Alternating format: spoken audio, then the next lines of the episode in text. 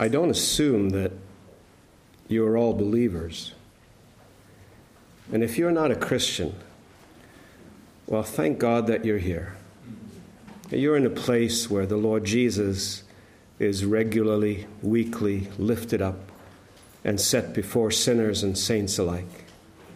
This is a good place for you to be in this church, in this congregation. If you're visiting for the first time, I hope you come back. You'll hear the best news that there is in the world. And we trust that uh, today, if you're not a Christian, that uh, uh, you will listen carefully and read carefully and pray fervently uh, that the Lord Jesus might be revealed to you, that you might come to know him whom to know is life eternal. And those of us who are Christians, may God be with us and bless us and help us to grow together in the grace of Jesus. Let's pray for a moment. Our God and Father, we are so grateful that we may be here today. Uh, we're grateful for your providential care and control in our lives. And we know that it is in your providence that we are gathered here today uh, during times of grieving in this country, uh, in a time and situation where these people have lost someone dear and someone treasured.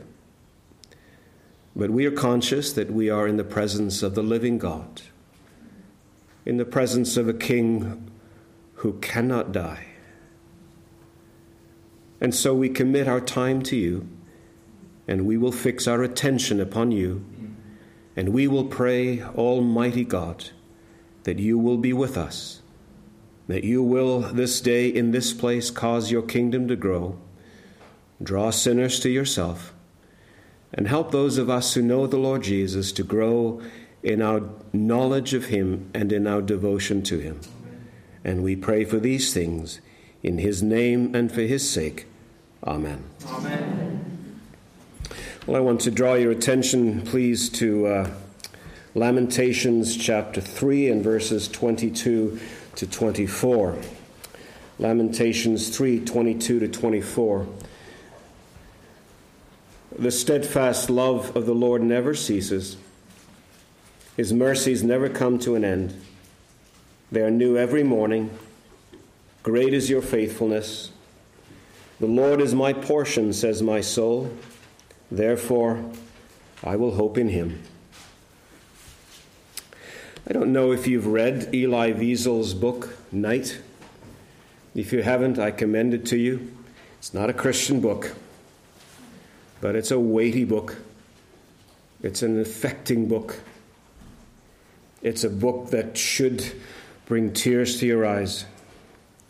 Wiesel, as a young man, finds himself in Auschwitz and he records his impressions and his conclusions. Let me read one of the most poignant sections of the book to you. He says this. Never shall I forget that night, the first night in the camp, that turned my life into one long night, seven times sealed. Never shall I forget that smoke.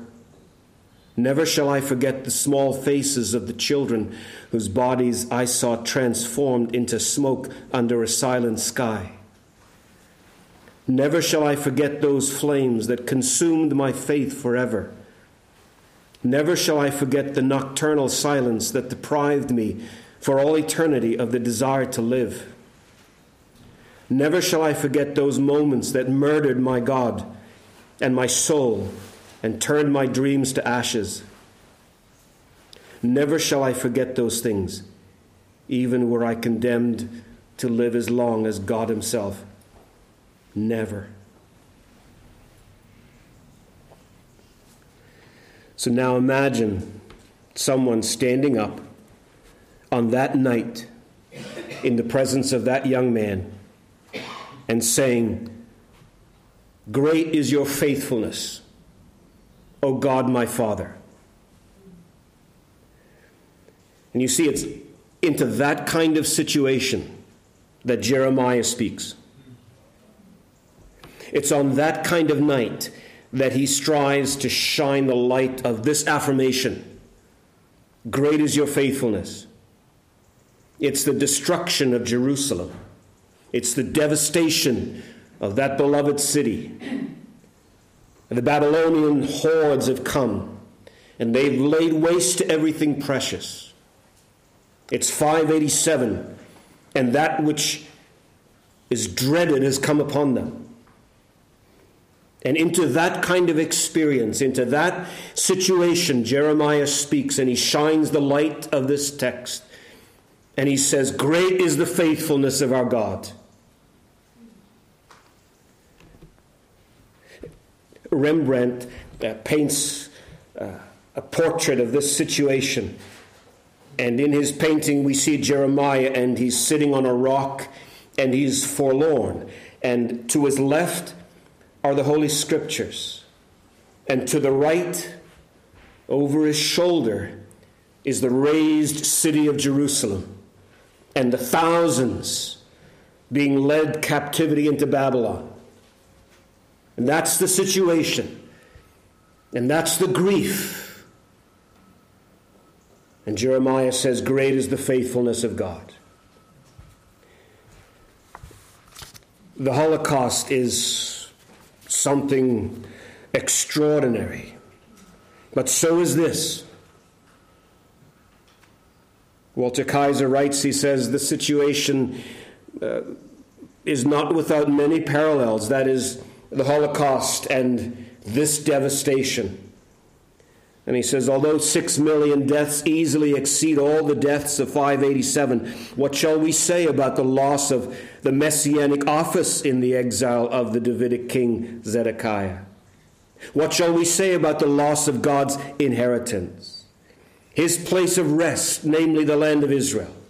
What shall we say about the charred ruins of the former dwelling of the glory of God? Ruins which now stood hideously against the skyline of a mute witness in the absence of God from their midst. What shall we say about the passing away of almost every avenue for atonement and reconciliation and the worship of God? For gone were not only the Ark of the Covenant and the mercy seat and the Shekinah glory, but gone also were the priests and the altar and the altar of incense, the candlestick the table of the bread of presence, the festivals, the evening and morning sacrifices, and so much more. Had God totally forsaken his everlasting word of promise? And could he now give up on forever, providing salvation not only for Israel, but for all the nations of the earth? And that's the day in which Jeremiah lives. Those are the days into which he speaks. Thomas Chisholm wrote, Great is thy faithfulness. We'll sing it later. And he wrote that not out of one particular spiritual experience, but upon a reflection of a lifetime of God's faithful provisions. But that phrase, which is so familiar to us, great is thy faithfulness. This is a phrase formulated and formed in the furnace of extraordinary affliction. And we're going to think about this statement, this truth. And I want to set it before you under three headings. And we're going to speak, first of all, about the context of faithfulness, and then the nature of it, and then how we, we have to respond to it, you and I. So let me speak to you first then about the, the context of faithfulness. Jeremiah makes this statement in a very particular context. It is, first of all, the context of personal suffering. I don't know if you're suffering today. To some degree, we're always suffering, aren't we? Perhaps these are days of particular suffering for you. It was so for Jeremiah. And when Jeremiah writes, he writes not out of an ivory tower he, writes not as a theological student at seminary, spared all the trials and tribulations of life, but he writes as someone. Well, look at verse 1. I am the man who has seen affliction. I have seen affliction. I am a troubled man. Sometimes you and I, we refuse to be comforted. In our difficulties and our trials, we refuse to be comforted, and we would rather wallow than, than walk upright. And sometimes we try to wriggle out of the comfort by saying that the comfort spoken is spoken by someone who doesn't understand. Nobody knows the trouble I've seen. And so that comfort doesn't apply to me because they haven't suffered as I have. When, when Jeremiah speaks words of comfort here, when he reminds us that even now, even in these days, God is faithful, you can't get away from that by saying, Well, Jeremiah, you don't understand. No, he does. And in fact, he says, I have forgotten what happiness is. Maybe you and I have been there. Jeremiah has. He's forgotten, he says in verse 16 17, I've forgotten what happiness is. That's how low things have come. That's how difficult these days are. Jeremiah speaks in a context of personal suffering. He also speaks in the context of overwhelming suffering. Sometimes, you see, the people of God are just overwhelmed with the suffering that comes their way. Just turn for a moment to Job. Job chapter 1 and verse 20. Then Job arose and tore his robes and shaved his head and fell on the ground. And he worshipped. And he said, Naked I came from my mother's womb, naked shall I return. The Lord gave, the Lord has taken away. Blessed be the name of the Lord. And in all this, Job did not sin or charge God with wrong. Sometimes the most devoted of God's servants suffer in absolutely overwhelming ways. One writer says we must never think that godliness will insulate us against pain. Love does not make us numb, it makes us feel losses all the more. We are wrong to think that submission means no tears, no breaking of the heart, no inward struggles, and no troubling questions. Job did not tear his clothes and shave his head merely out of custom. He tore his robe because his heart was torn to pieces. He cut his hair because all his hopes for his children were cut off. Can you imagine what it is like to bury all your children in one day? And sometimes the most devoted of God's servants suffer in overwhelming and in extraordinary ways.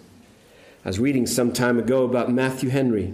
And Matthew Henry was writing about his experience of the sudden death of his father Philip. He says, I was very melancholy. That's the experience. And he adds, he says, What is this that God has done to us? The thing itself and the suddenness of it. By the thing itself, he means the, the taking away of his father and the suddenness with which his father died. He says the thing itself and the suddenness of it are very affecting. The Lord calls my sins to remembrance this day, that I have not profited by him, that is, by his dad. I have not profited by him while he was with us as I should have done. You and I have stood by the graves of those we loved with profound sense of regret. He goes on in his diary, he writes, I, for my part, am full of confusion, and I am like a man astonished. That's how Jeremiah writes. These words in verses 22 to 24, they're not cold words. The words spoken by a man who has suffered. That's the context. And I give you two lessons in light of it. The first is to remember the Lord. Remember the Lord, no matter what your circumstances, no matter how hard they might be, no matter how dark the days, you must remember the Lord. And so you, well, we had the context read to us, we had the suffering set before us, and then we come to these verses, 22 to 24, and we know he's remembered the Lord. Uh, the tone of the chapter uh, begins to adjust and to change somewhere in verses 16 to 21. And the change uh, seems to center on the Lord. It seems as if by the mere mention of the Lord, His attention is turned from suffering to the Savior. And I'm saying to you, always we must remember the Lord. Especially when it's dark, you must remember the Lord. And we must move from lament to the Lord. And our eyes must turn from our circumstances to our God. And that's what happened with Asaph in Psalm 73. See, he's struggling with, with deep things, the kinds of things we struggle with. And he looks around and he sees that the righteous are suffering and the wicked are prospering. And he doesn't understand. And he begins to question. And he begins to say, Well, now, what is this all about?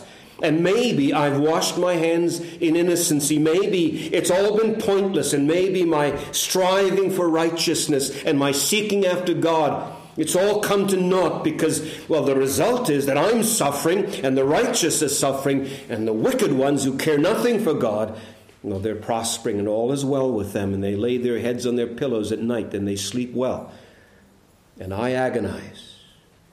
And he says, Then I turned and I looked and I remembered. And when I thought to understand this, it seemed to me a wearisome task until I went into the sanctuary of God. Then I began to understand. So I'm saying to you, you must remember the Lord. And you mustn't Push him out of the equation as you evaluate life and as you try to understand circumstances. Don't push him away. Don't keep him out of the equation. Now that is desperation and it's despair. And remember the Lord.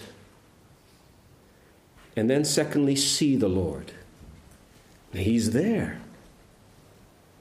It's not just a matter of remembering a concept, but you see him. You see him in the circumstances. In the middle of all of this, the steadfast love of the Lord never ceases. I can speak, says Jeremiah, of the mercies of God right here in the midst of the flames. These mercies are new every morning. Great is his faithfulness. And so see the Lord right there. God, you see, is not a distant God. He's not far away. He's not absent, but He's with us. And the psalmist understood this, and he says, Even when the mountains are being carried into the midst of the sea, the Lord is my very present help. Paul's experience in 2 Timothy 4. Everybody's forsaken him. I wonder if you've had Christians forsake you, I wonder if you've had friends turn their back on you. Paul says, They all ran away, but the Lord stood with me. And so you see the Lord. Paul's in prison and Paul's facing execution, but he sees the Lord in this. The Lord stood with me. He's right there. That was the experience of Joshua. He enters the land. Great trials ahead great challenges facing him. Oh, but God goes with him. He sees the Lord. It's Job's experience, Samson's experience in the midst of the Philistines. It's Jonah's experience in the belly of the great fish and the depths of discouragement and suffering the consequences of his disobedience. But the Lord is there. He cries out to the Lord from the belly of a fish. So we must remember the Lord and we must see the Lord in our circumstances. God is always there, He's right there with us.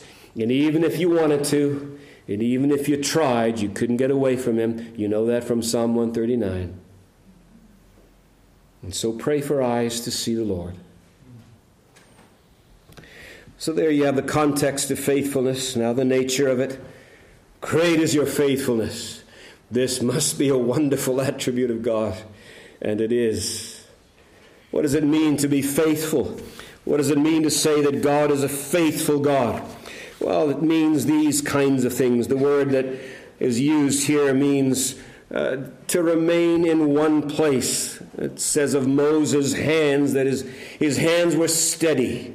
You know, sometimes, especially as we get old, I suppose, you know, your hands begin to tremble, or especially if you're nervous because you're speaking to a group of women, you know. But Moses' hand, oh, steady like a rock. That's what God's like. God is in one place He's fixed and stable. We need something fixed and stable. You've had someone fixed and stable, but she only lasted for 70 years. Everyone wants to say, 70 years. 70 years is nothing in God's economy and in God's time.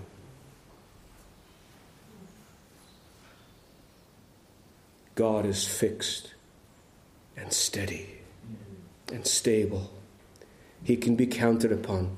This means truthfulness, honesty, trustworthiness. That's who our God, who our God is. God is faithful, true to his word, and every statement can be trusted as every promise can be depended upon. Joshua 21 45. Not one word of all the good promises that the Lord has made to the house of Israel has failed. All came to pass. That's our God. That's what he does. That's what he's like. He's faithful. Psalm 119, verse 90 says, Your faithfulness endures to all generations. You establish the earth, and it abides. 1 Corinthians 1 9 says, God is faithful by whom you were called into the fellowship of his Son, Jesus Christ our Lord. Wayne Grudem in his systematic theology says, God, God's faithfulness means that God will always do what he has said and fulfill what he has promised. This isn't surprising to you, is it? You know what this means. But think about what it means. God's faithfulness means that God will always do what He said and fulfill what He has promised. You know the promises in the Bible, you know the ones that apply to you and I. And God will stand by them. Another writer says God's faithfulness is a perfection by which he is true to his word and to all his covenant engagements. And so, as these people by the thousands are being taken to Babylon, has it all come crashing down? I mean, the promises, God's commitment to send a Messiah, has that all come crashing down? Is it all destroyed? Is there now no hope? Are we like all the rest, without hope and without God in the world? And Jeremiah says, Absolutely not. God is faithful. Let's think about this faithfulness. And let me tell you that this is sovereign faithfulness. This is the faithfulness of a God who is in complete control of the situation. This is a God who rules over everything. If you read this chapter, what you'll find is the repetition of the word He.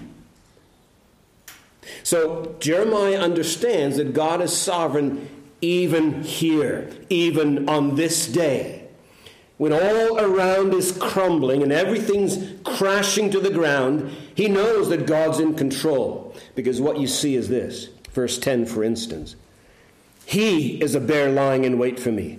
He turned aside my steps. He has made me desolate. He bent his bow. He drove into my kidneys the arrows his, of his quiver. I have become a laughing stock, the object of their taunts all day long. He has filled me with bitterness. He has sated me with wormwood. He has made my teeth grind on gravel, and so on and so on. Who's ultimately in control in these devastating circumstances? Jeremiah says, God. It's not them, it's God. They haven't done this. Well, yes, they have, but behind them is God. In real control is God. Who's the sovereign? It's God. Who sits on the throne still, even on these days? It's God. And for a moment, your throne was vacant. And that grieves you. And then your throne is filled again, and maybe that doesn't comfort you. But that throne never changes. That king always reigns. Your God is always God. He's the faithful God. He's sovereign, he's in control. And that's the perspective that sustained Job. It's not these Sabaeans, and it's not the fire, and it's not the wind, and it's not the Chaldeans. Now the Lord has taken away. He gave, and He took away. And so that's what Job understands. He understands the faithful God is a sovereign God. Habakkuk understood this. And he knows that it's God who's raising up the Chaldeans. And everyone else would say, oh no, it's for this and this and this reason. They have become a great empire. No, he says, that's God. God's done this. A sovereign God who's the faithful God. And David understands this. And Shimei just rains curses upon him. David says, Oh, it's the Lord. Oh, he's, he's saying these things and he bears the responsibility. He'll have to answer to God for this, but, you know, I know it's the Lord. And so when Allan Cameron saw the head and the hands of his son, you know the story, I'm sure. He says, It's the Lord. And in my own life, our church split a little over a year ago. And frankly, our whole world as a family just turned upside down. Devastating. And we have to say, it's the Lord. It's the Lord. And whatever you're going through, it's the Lord. He's the sovereign God. You see, this is the faithfulness of a God who reigns over all, and nothing happens in your life and mine but that He hasn't ordained it. And you see, the comfort of this affirmation that God is faithful, the comfort of that is based upon the fact that this God is sovereign. It's wonderful to read that God is working out all things for our good. That's a great promise. But it means nothing if Ephesians 1:11 isn't also true. Romans 8:28 is great, but Ephesians 1:11 where it says that God is working out all things after the counsel of his will. If that's not true, then we're in trouble with Romans 8:28. But he can do this because he can do that. And he rules and reigns over everything, and that's why he can look after us. And everything that happens is according to his will. That's why he can ensure that everything that happens to you is for your good. So, how great is it to have a sovereign God and a faithful God? So, when Paul in 2 Corinthians chapter 12 and verses 7 to 10 says, I have a thorn in the flesh, but God said it's all right because his grace is sufficient. Yeah, it is. So, this is sovereign faithfulness. This is gracious faithfulness. The God who is faithful is not only sovereign, but he's full of grace. He's full of grace. Jeremiah talks about the steadfast love of the Lord. He talks about this loving kindness. This is grace and this is favor. This is the self forgetting love of God. And we see then that even in these dark days during which Jeremiah lives, God has in mind that which ultimately is for their good and for the good of all those whom He has chosen before the foundation of the world. Jeremiah talks about compassion. This is God's sympathetic love towards the destitute. Psalm 103 says, As a father pities his children, so the Lord pities those who fear Him. You see, yours is not a cold and a dark and a harsh world. I hope you understand that believers see the world that way. This is a terrifying world. They talk about angst, they talk about being in a universe that doesn't care about them. Richard Dawkins says, you know, he says, you people struggle with why suffering happens. He says, listen, that question shouldn't even arise. The universe doesn't care about you. These things just happen and no one cares. So just grow up. That's how they, that's how they see the world. And it's terrifying for them. Your world is not that world. You have a God who loves you. Jeremiah, in these days, can talk about love, can talk about compassion, can talk about the fact that God is faithful to his people, and that because he loves them. It's extraordinary. And so, They're going to be taken to Babylon. They're being taken away, captivity, but God will bring them back. He's faithful. He will settle them in the land. He's faithful. He will reestablish them because he's faithful. And then from them, he will bring Messiah because he's faithful to his promises. And that Messiah will save them not from Egypt and not from Babylon, but from sin and destruction and death and hell because God is faithful and He loves them and He loves you. And so, yes, you have a, a faithful God and He's sovereign and He is loving and gracious and He's constant. This is constant faithfulness because He never fails and he never forsakes, and he's always there, and he always supplies, and every day, and every hour of every day, because, you know, life changes by the hour. And you can be just on top of the world right now, and then you get a phone call. He's faithful every hour and every minute. And so, for these people, Jeremiah says, you need to remember God is faithful. So, you know, God will provide for them, and they will be thankful then for every crust of bread because they know it comes from His hand. They'll be grateful for every drop of water and they'll be grateful for every night of shelter.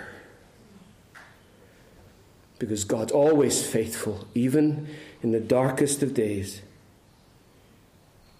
And so today, for you, God's going to provide. He's going to provide, well, we'd rather not have this, but He'll provide the trials that you need to grow. He doesn't just provide the sweet things, He provides some of the bitter things so that you'll be better.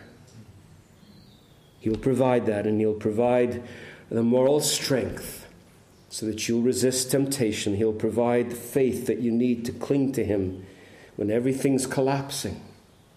He'll give you the faith you need to see in the dark. He'll always provide for you. Every day His faithfulness proves itself, and He proves Himself to be all we need. Even when you, even when you get a little long in the tooth. I, Jer- Jeremy, I, I thought I was going to go that way. And then I stepped up here and I thought, oh my, I hope I make it. you, you wondered too. okay. Because, you know, things have progressed in terms of time. And, you know, I'm, I'm at the latter part of my life and ministry. And um, yeah, sometimes I suppose you think as you get older, things are going to get easier. uh uh no, sir. Um, and then towards the end of my life and ministry, we just had one of the greatest trials of our lives. Things, we just got shattered. And, uh, but you know what? God is still faithful. Like he's, he's been extraordinary. And he's been faithful to us through some of the darkest days of our lives. Always faithful. Well, the psalmist says, His faithfulness endures to all generations. That's why we're not consumed, you know. We're like, uh, we're like those three friends in the furnace and it's hot. But uh, there's someone with you. He's faithful. That's our God. He's the sovereign, gracious, constant God. Thirdly, the responses. How do we respond to this? How do we respond to the, the faithfulness of our God? Well, first of all, prostration. To be prostrate, to bow before the Lord, to submit to the Lord, to say, Your will and not mine. Like Job. So remember what happened, and then remember what he said It's absolutely, ast- I mean, he's a real man. This actually happened. His children were taken away just like that. Cannot imagine what that's like. And never, never, never say, well, you know, he got more. Like, how sickly cold is that?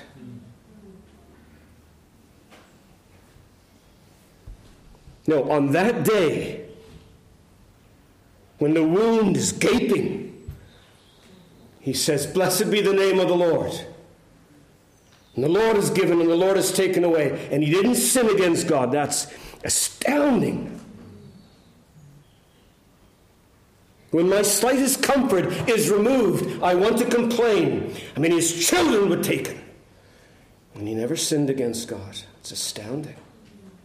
That's submission. My God is faithful, so I will submit to him. You see verses 25 to 27. The Lord is good to those who wait for him, the soul who seeks him. It's good that one should wait quietly for the salvation of the Lord. It's good for a man to bear the yoke in his youth. It's good. The first two chapters of Lamentations, each verse begins with a letter of the Hebrew alphabet. Excuse me, this chapter is three times longer than those, and, and every three verses begins with a letter of the Hebrew alphabet. Well, in this section, each verse begins with the same letter, but more than that, each verse begins with the same word. Good is the Lord. It's good to wait, good to bear the yoke. I'm saying to you, that's extraordinary submission. That's a statement of submission. That's everything's being taken. It's all being stripped away. The mountains are being carried into the midst of the sea. That's what's happening. And he says, Good is the Lord. It's good to bear the yoke. It's good to wait on the Lord. It's the Lord. Let him do what seems good to him. It's submission.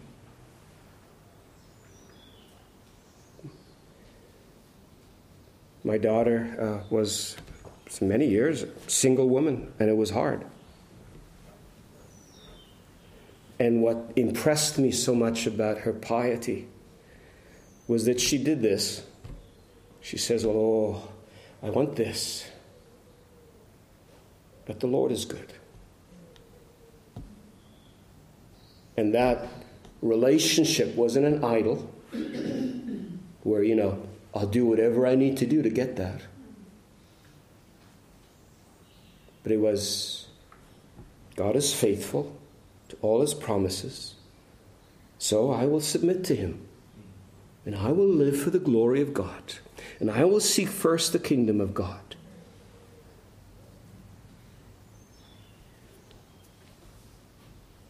So I'm saying that this, you know, if you if you sing later, "Great is Thy faithfulness," understand this that it means that you're submitting to God. It means that you believe God is faithful to all His promises, then you're going to live your life that way, submitting to His will, even when that will is, is hard and painful, and it crosses your designs. You submit. That's the first lesson. The second is perspective. Perspective. We tend to think that if we, if we suffer, we don't deserve it. I remember year, some years ago, I was in the ministry and, and things were going badly. You know, they were heading south fast. And um, we got into the car, Heather and I, and she, and before I did, I, I said to her, I don't get this.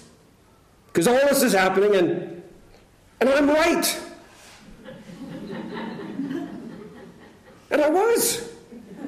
And I thought, well, that's ridiculous. Why should I be suffering? Because I'm right about this. Like I'm doing the right thing. I'm biblical. I mean, I've, I've been to seminary, you know, I know everything. And so I, I know what's right and I'm doing it. So why is this we tend to think that things should go well, and they don't.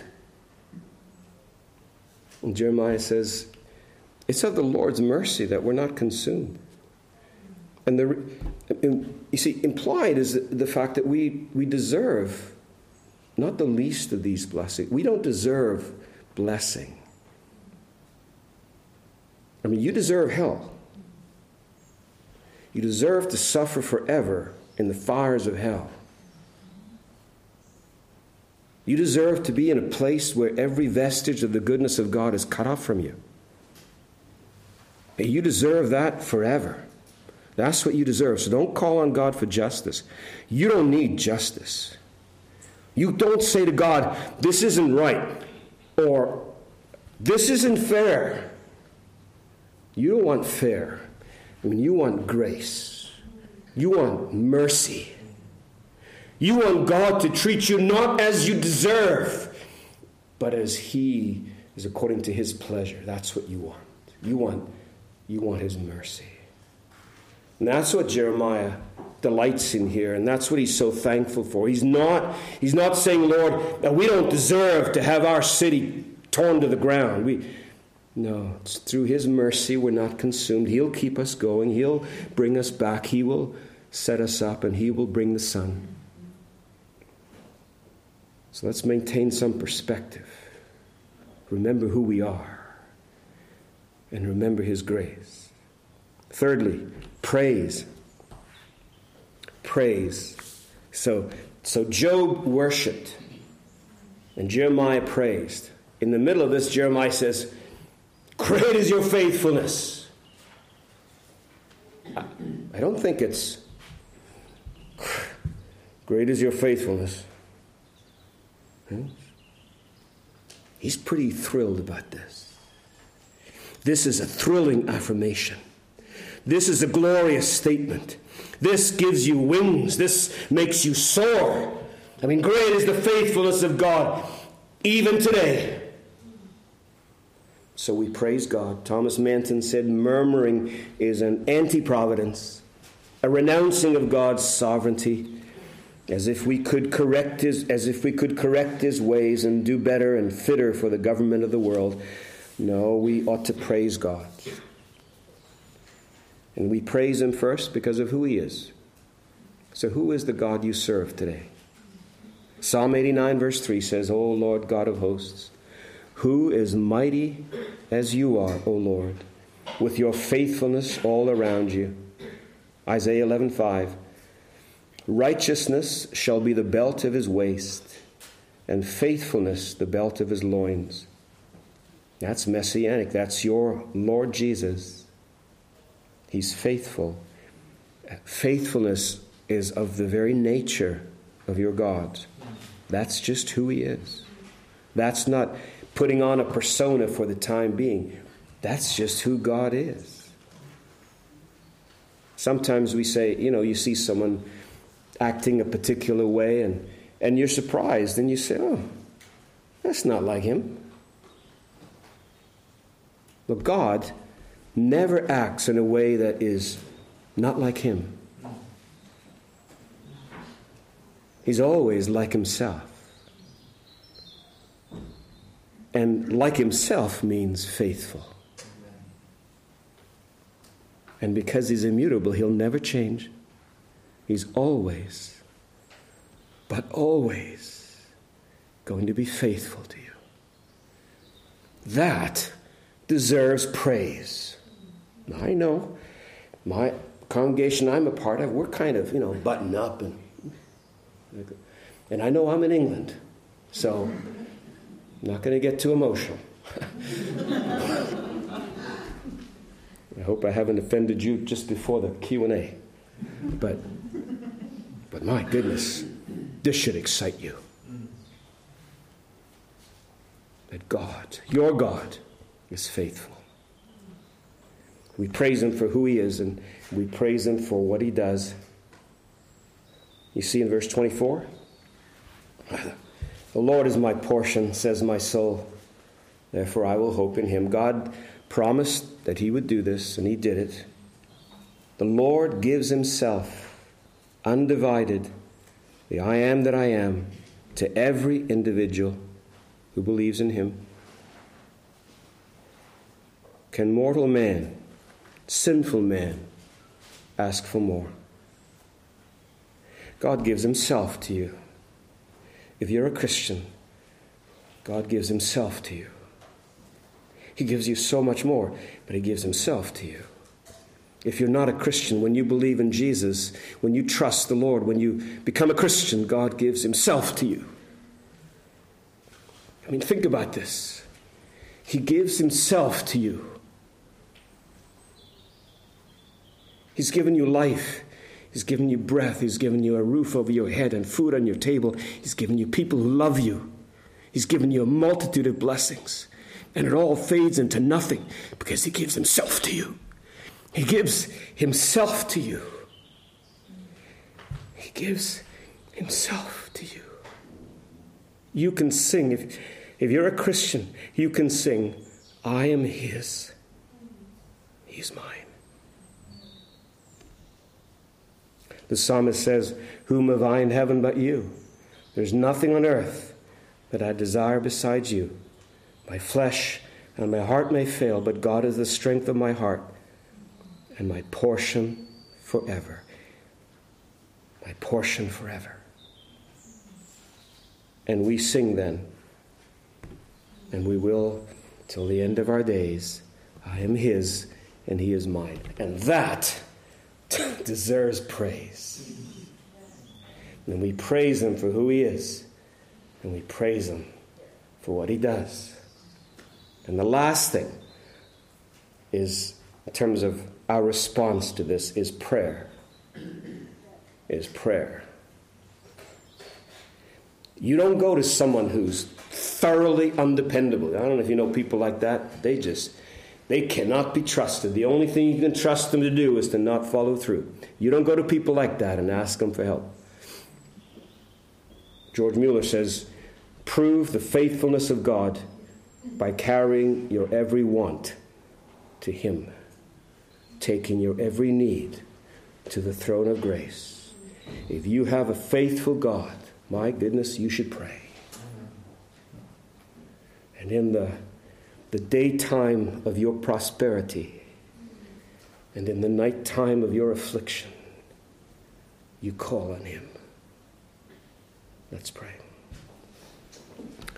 Our gracious God and Father, how good you are, how glorious you are, how thankful we are, and how we pray for grace that we might be men and women who believe in the truthfulness, the faithfulness of our God and who then live in light of it. We ask for Jesus' sake. Amen. Amen.